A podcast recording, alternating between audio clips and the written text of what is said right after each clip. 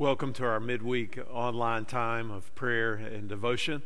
I'm glad that you're joining in with us. If you're watching live or maybe watching a little bit later on, uh, we're going to continue on tonight in the Psalms that we've been in for the summer, uh, especially in this uh, section of the Psalms that is focused on praise, that I hope has been helpful uh, to focus our priorities and our thoughts and really to encourage our hope and our confidence in the Lord. Uh, but before I get into the scripture tonight, I want to pray, and we want to pray especially uh, for those that are in the uh, path of the hurricane. I know there are some uh, family members uh, connected to our church family uh, that are down that way, and I know some people in that area as well that are potentially going to be most affected by it. And we know God's in control, and our psalm tonight even addresses that just a bit, uh, but at the same time, it brings a lot of human concern and also pray for a lot of what's going on right now in our nation as there's so much discord and uh, seems like chaos. And we want to just pray for the Lord's peace and for our confidence in Him as well. So let's pray, and then we're going to get into Psalm 148 together. Father, we thank you uh, for uh, your grace and goodness to us. Uh, we exalt your name and we praise your name because you are worthy. We thank you, Lord, that we can look to your word and be reminded of who you are and why we should bring praise to you and honor you and lift up your name.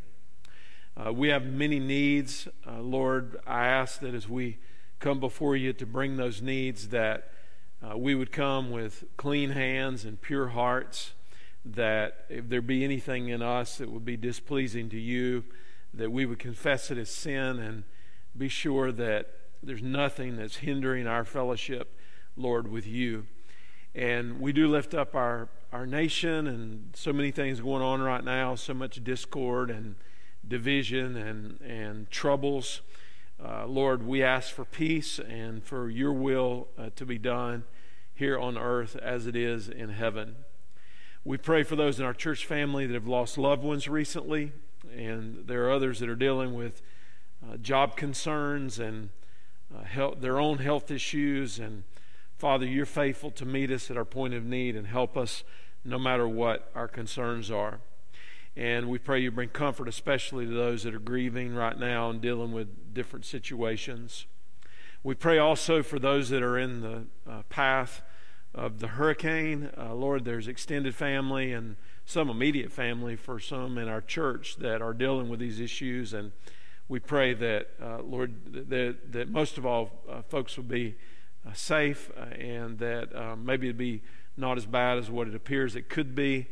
Uh, but in the midst of it, Lord, we pray that uh, your hand would be at work in that situation. And now, Lord, as we turn our attention to Psalm 148, we thank you for the Psalms that we have considered during these summer weeks. And as we are approaching the end of uh, Psalms, uh, Lord, uh, may your name be exalted and our hope in you strengthened. And I pray it all in Jesus' name. Amen. We're going to read from Psalm 148 here in just a moment, but the message tonight is entitled Praise the Name of the Lord. Praise is central to the Christian life. It is commanded for us in the Bible. It has several effects. It facilitates our access to God because we're approaching Him. He, we know that He's worthy. We're addressing Him in a way that honors Him and recognizes his power and his glory. Uh, praises are inhabited by God. He's pleased with us when we praise him and when we bring our concerns to him. It promotes faithfulness because as we think about the faithfulness of God, we are challenged in our own faithfulness and we look to him and his character and his unchanging nature and we're reminded of who we've placed our hope and our trust in. I think praise also has the effect of chasing away despair because it takes the darkness and it brings the light and reminds us that we can trust in the Lord. Praise is an effective defense against temptation. because as we draw near to God and we honor Him, then we want to live our lives in such a way that they're consistent with His holy character. And then, most of all, we praise because God is worthy of it. The command to praise the Lord is repeated 12 times in this psalm. Alexander Maclaren, the preacher of old, said Psalm 148 continues a line of thought which runs through Scripture from its first page to its last, namely that as man's sins subjected the creatures to vanity, so his redemption shall be their glorifying. Begin reading here in Psalm 148 and verse 1. And you're going to notice the repetitive nature of it that is intended both for emphasis and for instruction. Praise the Lord, verse 1. Praise the Lord from the heavens. Praise him in the heights. Praise him, all his angels. Praise him, all his host. Praise him, sun and moon. Praise him, all you stars of light. Praise him, you heavens of heavens, and you waters above the heavens. Let them praise the name of the Lord, for he commanded and they were created. He also established them forever and ever. He made a decree which shall not pass away. Praise the Lord from the earth, you great sea creatures and all the depths fire and hail, snow and clouds, stormy wind, fulfilling his word, mountains and all hills, fruitful trees and all cedars, beasts and all cattle, creeping things and flying fowl, kings of the earth and all the peoples, princes and all judges of the earth, both young men and maidens, old men and children, let them praise the name of the Lord. For his name alone is exalted his glory is above the earth and heaven. And he has exalted the horn of his people, the praise of all his saints, of the children of Israel, a people near to him. Praise the Lord. There are two sections in this psalm that you'll notice, and you might have picked up on as we just read it. The first is uh, verses 1 through 6, which focuses on the praise of heaven. Second is verses 7 through 14, which is the praise of the earth. Those who should praise the Lord are identified, and then the reasons why they are to praise the Lord are identified. As with all of the Psalms from 146 through 150, it begins and it ends with the phrase, Praise the Lord. Here's the basic idea or the thread that runs through the whole thing. God is worthy of praise from all in heaven and all who are on earth. So I want to share with you uh, two big ideas here in this passage of where this praise comes from and why, and then I'm going to bring it back for a close. First of all, the name of the Lord is to be praised in heaven. The name of the Lord is to be praised in heaven, verses 1 through 6. Now, the heights is a parallel term for the heavens, uh, depending on how uh, your translation communicates it. The angels in heaven are to praise the name of the Lord. Angels are referenced in verse 2.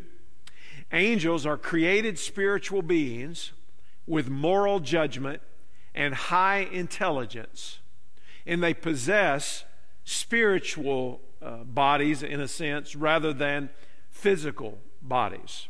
So let's think about this for a moment. Angels are created spiritual beings. So, what that means to us is that they have not always existed, they are a part of the universe that God has created. Genesis 2 and verse 1 says, Thus the heavens and the earth were finished, and all the host of them. The host refers to the heavenly creatures that inhabit God's universe. Exodus 20 and verse 11 says, In six days the Lord made heaven and earth, the sea, and all that is in them, and rested the seventh day.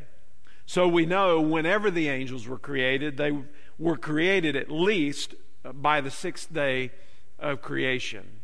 Ezra said, You are the Lord, you alone. You have made heaven, the heaven of heavens, with all their host, and the host of heaven worships you. So, this reference to verse 2 of praise to the name of the Lord coming from the angels speaks to us of the angels who are created spiritual beings. We know also that angels have the capacity for moral judgment. And the reason that we know that they have the capacity for moral judgment is because uh, some of them sinned and fell from their positions with Satan, the arch enemy. And we know that they were able to choose, at least at that juncture, to do right or wrong, obey or disobey God. And there were a large number of them that fell from heaven because of their disobedience to Him. Angels have a high intelligence. They speak to people on behalf of God. They're able to identify uh, the character and the nature of God and to praise Him in a way that is consistent with that. And they have an intelligence that's been given to them by God. Now, angels do not normally have physical bodies. In fact, in their ordinary activities of guarding and protecting, uh, they remain typically unseen. However, according to the Bible, from time to time, uh, they are able to take on bodily form. They did so to appear in various circumstances in the Scripture. And angels are obedient to the will of God. They are seen in the Scripture as bringing messages to people. Uh, they're used as instruments of judgment on behalf of God. They patrol the earth. And at times in the Scripture, uh, they are seen as agents of judgment, but also acting in defense of God's people. Hebrews chapter 1 and verse 14 says, Are they not all ministering spirits sent out to serve for the sake of those who inherit salvation? Hebrews 13 and verse 2 says, Do not neglect to show hospitality to strangers, for thereby some have entertained angels unawares. Now, there are several places in the Old Testament where angels, as God's mighty spirit beings, fought on behalf of God against the forces of darkness. When the king of Aram was enraged because Elisha the prophet was revealing his military movements to the king of Israel, he sent a great army to capture Elisha. They surrounded the city, and when Elisha's servant saw them, he was afraid. But Elisha asked the Lord to open the servant's eyes. In 2 Kings 6 and verse 17 says, And the Lord opened the servant's eyes, and he saw, and behold, the mountain was full of horses and chariots of fire all around Elisha. What's referenced there is none other than angels. Angels who had come to fight on behalf of the servants of God. The prophet Daniel saw what looked to him like a man dressed in linen with a gold belt, whose body was like beryl, his face like lightning, his eyes like flaming torches, his arms and his feet like polished bronze, and his words like the sound of a tumult. He told Daniel he had been sent in response to his prayers, and he had been engaged in battle with the prince of Persia a demon for weeks until Michael the archangel came to help him. So, angels are in heaven, sent out to do the will of God in the midst of his creation as obedient ministering spirits, helping to further the will of God in the world and in heaven. Angels are angels, and people are people. I've said this many times through the years, but it is an essential uh, truth to understand. You'll often hear people say, with good meaning, when someone that they have loved has gone on, well, heaven gained another angel. Well, that's impossible because uh, the number of angels is fixed, eternally so, as far as what we know in the scripture. People are created in the image of God, and there's no indication that an angel becomes uh, that, a, that a person would become an angel in heaven. People are created in the image of God, redeemed by the blood of Christ, and I don't see any crossover in that sense. Furthermore, we're not to worship angels, we're not to pray to angels, we're not to seek angels. We worship God, we pray to God, we seek God, and if He chooses to use an angel on our behalf, which I think He often does, then that's according to His will. Now, obviously, according to Psalm 148, angels exist to glorify God and to praise His name. This is not the only place in the Psalms where angels are depicted as praising God in heaven.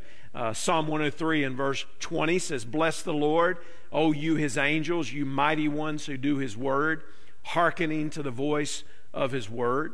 In fact, not only are the angels uh, to praise the name of the Lord in heaven, but everything else in heaven is to praise the name of the Lord as well. Now, there's an interesting use of the language here because verses 3 and 4 begin to talk about the sun and the moon and the stars of light all of these things in the highest heavens and even the waters that are above the heavens. I think the highest heavens is literally the heaven of heavens. It might even refer to the distant galaxies and the stars, uh, to the place where God dwells, uh, his throne in heaven and beyond. I think the waters that are above the heavens is probably a reference to Genesis 1, where God separated the waters below the expanse uh, from the waters above.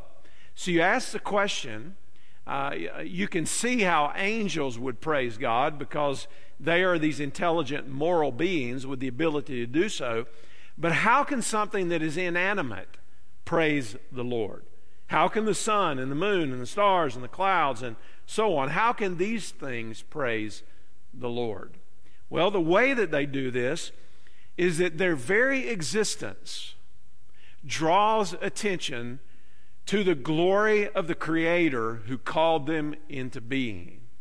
So it's not that these inanimate objects are taking on some type of uh, spirituality or even humanity, but rather their existence points us to the glory of God. Psalm 19 and verse 1 says, The heavens are telling of the glory of God, and their expanse is declaring the work of his hands. Uh, James Boice points out that the ways that these are a model for worship are first, their worship of God is continually visible.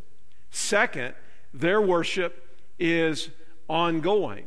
So they're always there and they're never ceasing and it never varies. God has created and established these things forever. He has made a decree, the scripture says, that will not pass away. Now, matter is not eternal, but God is eternal.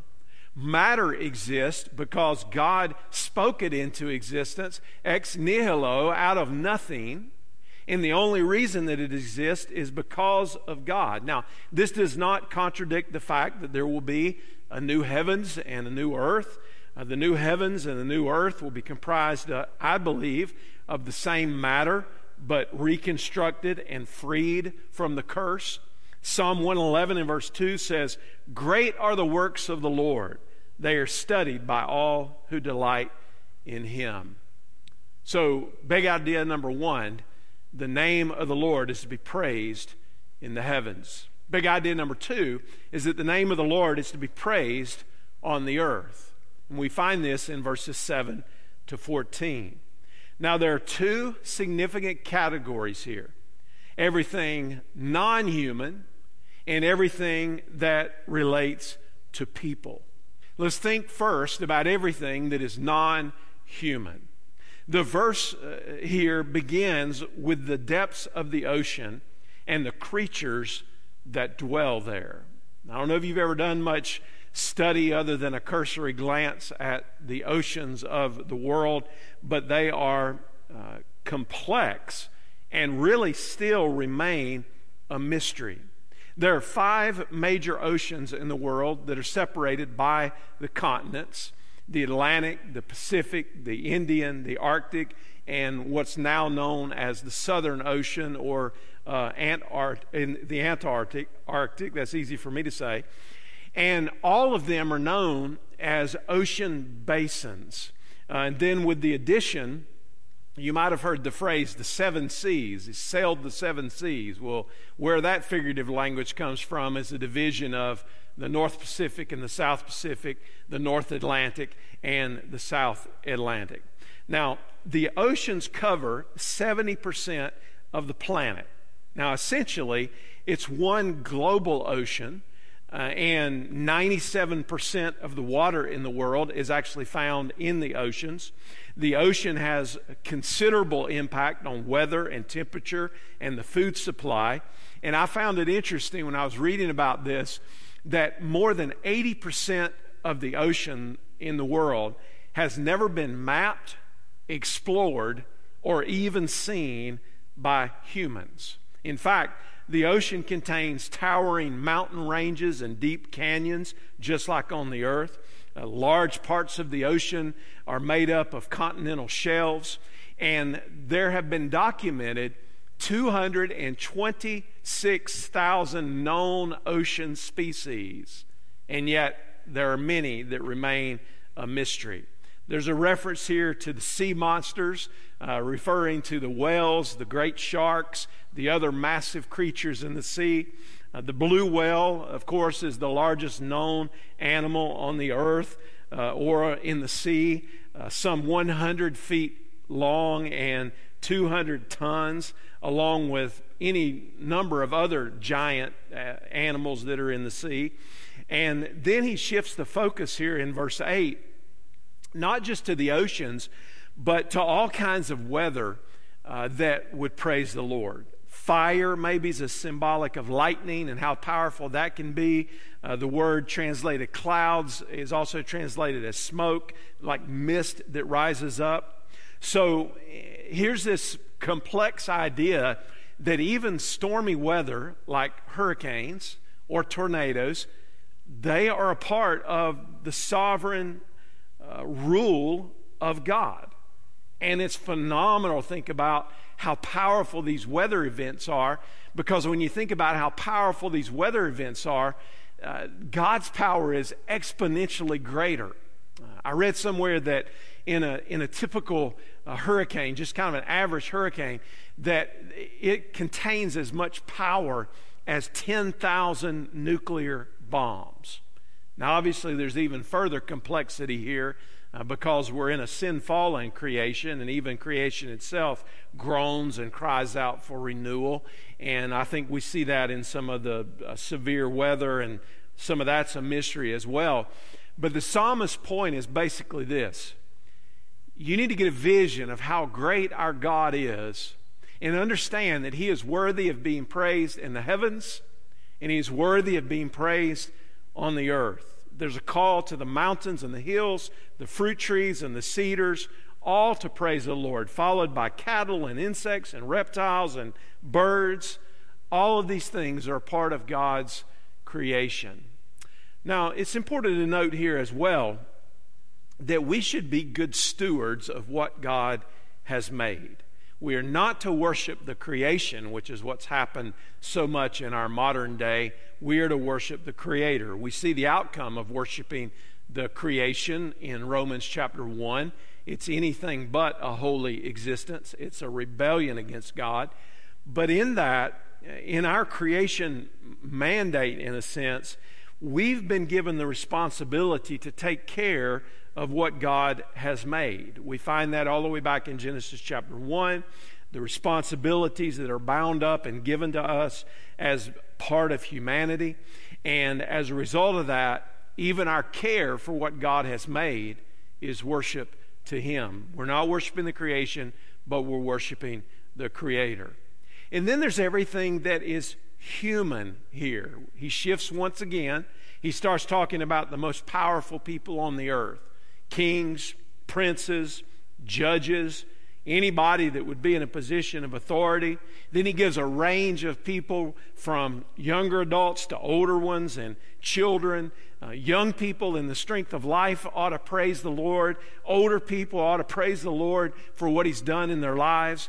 Little children ought to be learning to praise the name of the Lord. Nobody is exempt from praising the name of the Lord. And then he brings it in in verse 13 and 14. And he talks once again about the greatness of the glory and grace of God. We've been thinking a lot about the glory of God in our Gospel of Luke series that we've been doing on Sunday mornings. And I've given you a definition that is essentially the holiness of God manifested among people uh, to understand the holy character of God and who He is. It's, it's God's glory that He puts on display, it's the perfection of His being. But His name is to be exalted because it represents who He is. And His glory is above the earth and is to be exalted in the heavens. And then the Lord's grace is His undeserved favor. Now, what I want to show you here before I wrap up our time of devotion tonight is that God's people are described in four ways in the latter part of this psalm. They are, first of all, His people because He has chosen them and redeemed them. So if we turn that around to us, we are God's people. We are not our own. We've been redeemed by Him. There was a great price that was paid for us through the Lord Jesus Christ. So we are His. And then He says that we are His godly ones. What does that mean? It means that we're set apart from the world. We're to be growing in holiness. And then he refers to the sons of Israel. And while we aren't the sons of Israel in that sense, we are a part of God's covenant people through the promise of the Messiah and the finished work of Jesus Christ. And then finally, he speaks of a people who are near to God. And this is the thought I want to close with tonight in these last few minutes that we have together what it means to be a people who are near to God. That's really what we want. We don't want to settle for half hearted Christianity. We don't want to settle for just going through the motions and being decent people and coming when it's convenient and serving when we feel like it or giving when we've got something left over or every now and again sharing our faith. We want to be passionate about serving the Lord because He's worthy. And if our praise and our worship is where it's supposed to be, and it lines up with the character of God, then our lives are not going to be lived out half hearted. We're going to understand that this is a spiritual relationship with an eternal God. And He's worthy of our best. And we want to be a people who are near to Him. Paul put it this way in Ephesians chapter 2 But now in Christ Jesus, you who were formerly far off have been brought near by the blood of Christ. And he came and preached peace to you who were far away and peace to those who were near.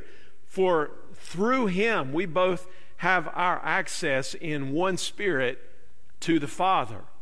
So, did you hear what those words tell us? We've been brought near by the blood of Jesus. So, there was a price that was paid for our salvation so that we could be reconciled to God. We once were separated from God. We once were going on our own way. We once were destined for hell. But God in Christ has redeemed us by his blood, by the power of his resurrection. He's brought us so that we have peace with God and peace with one another. And we have access in one spirit to the Father. So you have direct access to God through the blood of Jesus and because of the indwelling presence of the Holy Spirit in your life.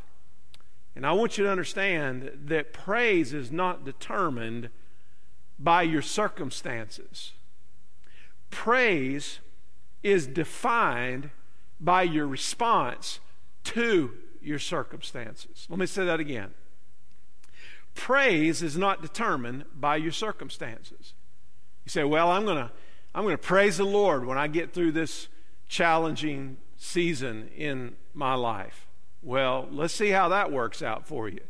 Life's a series of ups and downs. We spend a lot of time in the valley.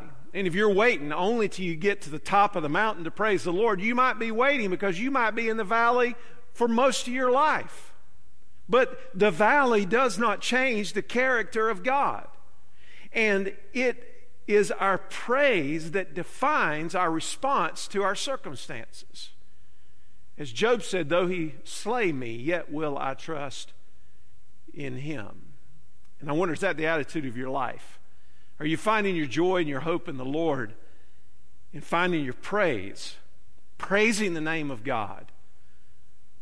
Because he's worthy. We're to be people who are near to God. I'm going to say this and I'm going to pray and we're going to close. Don't miss the opportunity to be near to God. Do you know most people are just as spiritual as they want to be? And they're just as fleshly as they want to be as well. If you want to be in the world, it's easy. Everybody's in the world. Everybody's, everybody's living according to self, to their own pride, to their own desires. But if you want to have life in the Spirit, God has provided this for you in Christ. So if you're living a mediocre Christian existence, you can't blame it on anybody because God has given you all the resources that you need in Christ. He's filled you with His Spirit. Will you submit to Him and surrender your life to Him? That's the pathway to praise, and it's also, also the pathway to purpose in your life because praise defines everything else about you. Let's pray, and we're going to wrap up our time together this evening. Father God, these Psalms are rich in truth, and they draw us close to you, and for that we are so thankful.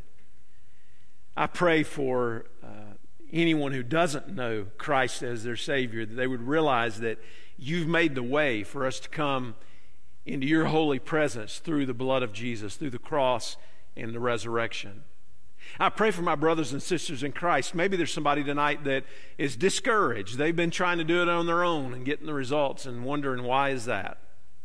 I pray tonight they realize that you've uh, given all that we need to live in the fullness of the Christian life and to draw near to you, to be a people who are near to you. That'd be my prayer tonight, God, as I close. Make us a people who are near to you. And as we're near to you, that we would become more and more like Jesus. And we draw other people to him by the testimony of our lives and our words about him. Encourage us to that end. Help us to be faithful. And I pray it all in Jesus' name. Amen. I encourage you to come and join with us on Sunday if you're physically able and, and ready to do that. Uh, we're meeting, we still have a lot of space. I know many of you are sticking with us online, and that encourages me, and I hope that's a blessing to you as well as we go through this time. And you have a blessed rest of your week.